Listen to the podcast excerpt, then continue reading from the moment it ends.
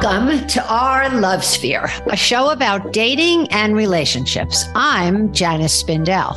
And I'm Carly Spindel. We're an all star mother daughter matchmaking team, and we're the best at what we do. Our clients are exceptional marriage minded men who want relationships with extraordinary women who are the total package. This podcast will bring you inside the minds of men and teach you how to land and keep the relationship of your dreams. We'll have a lot of fun, so get ready to laugh and learn. Being single during the holidays comes with a unique set of challenges. In this episode, we're celebrating the beauty, freedom, and opportunities that come along with navigating the holiday season unattached. Remember, being single during the holidays is just one chapter in a larger story. As we find ourselves in the heart of this wonderful holiday season, we are embracing the joy of flying solo.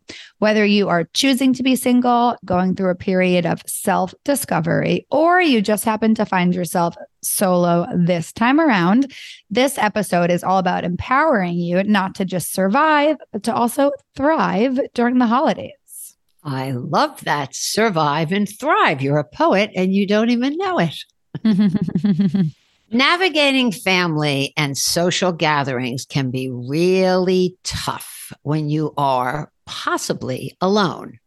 So basically, you can respond however you want to to family, friends, work colleagues, whatever it might be. Don't make it a big deal about you're alone. Love yourself, be happy with where you are, and make it work. I also think that everyone deals with things differently. So if you feel anxious or nervous about how to respond to family pressures, you can try meditating before you see your family or doing something that works for you before you're going to see your family. That way you are prepared it's important to shift your perspective onto solo festivities. So you can think about things that you like. And maybe during the holidays, everyone is talking about their new significant other or their kids. And you can talk about your new yoga class or this great new podcast you're listening to that happens to be ours. Or you can talk about a new hobby, a new book that you're reading. When you shift the perspective, then your attitude changes and hopefully the things won't bother you as much that used to. There are so many positive aspects of spending the holidays alone. Guess what I'm about to say.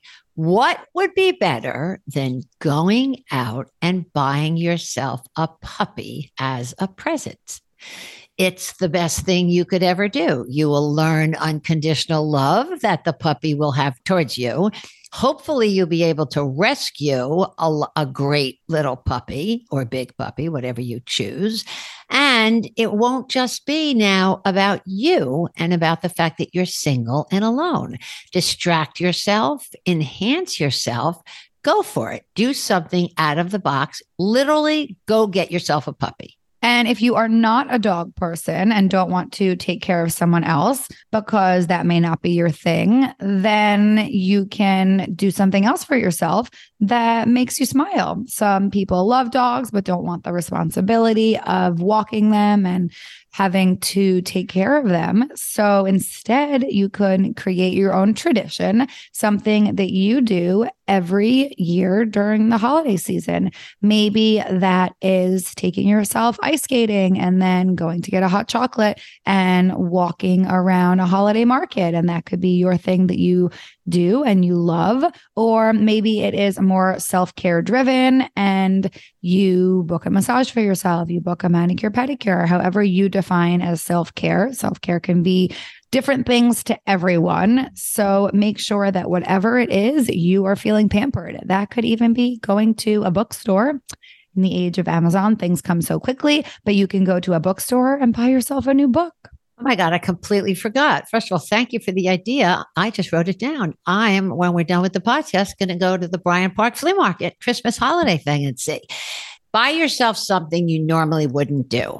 Any category, no matter what it is. If you've been dying for the Oura ring that everybody and their mother wears and talks about, then go get one. If you want the Apple Watch that my girlfriend traded in her Rolex because she wanted the Apple Watch and now she's obsessed with it, or you can definitely buy yourself a pet. Your call. Step out of your comfort level, treat yourself, and buy yourself something you normally wouldn't do. Could even be a Chanel bag. If a bird or a cat or a dog is not your cup of tea and you do want to buy yourself something, you can join a gym. New year, new you is coming up and join a gym. This Excellent idea. Thank you. It leads into my next point, which is how I thought of it on how to connect with other singles.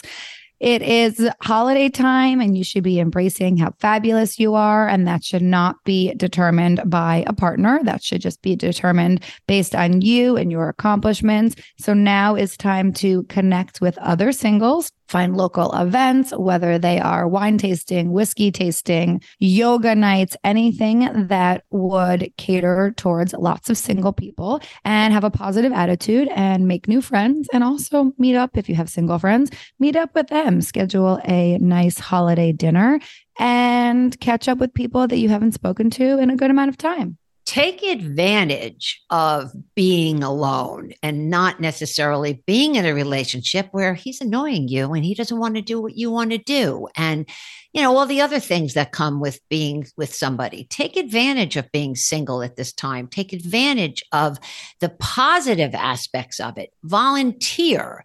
You'll feel personal fulfillment through giving back. Try a soup kitchen. We speak to tons of women that love the soup kitchens, and you never know where you'll meet a man. So step out of your comfort level and stop whining and complaining about being single and do it. It is nice to be kind, and there is always a time and a place to be kind. If you have time off, try traveling solo for the holidays.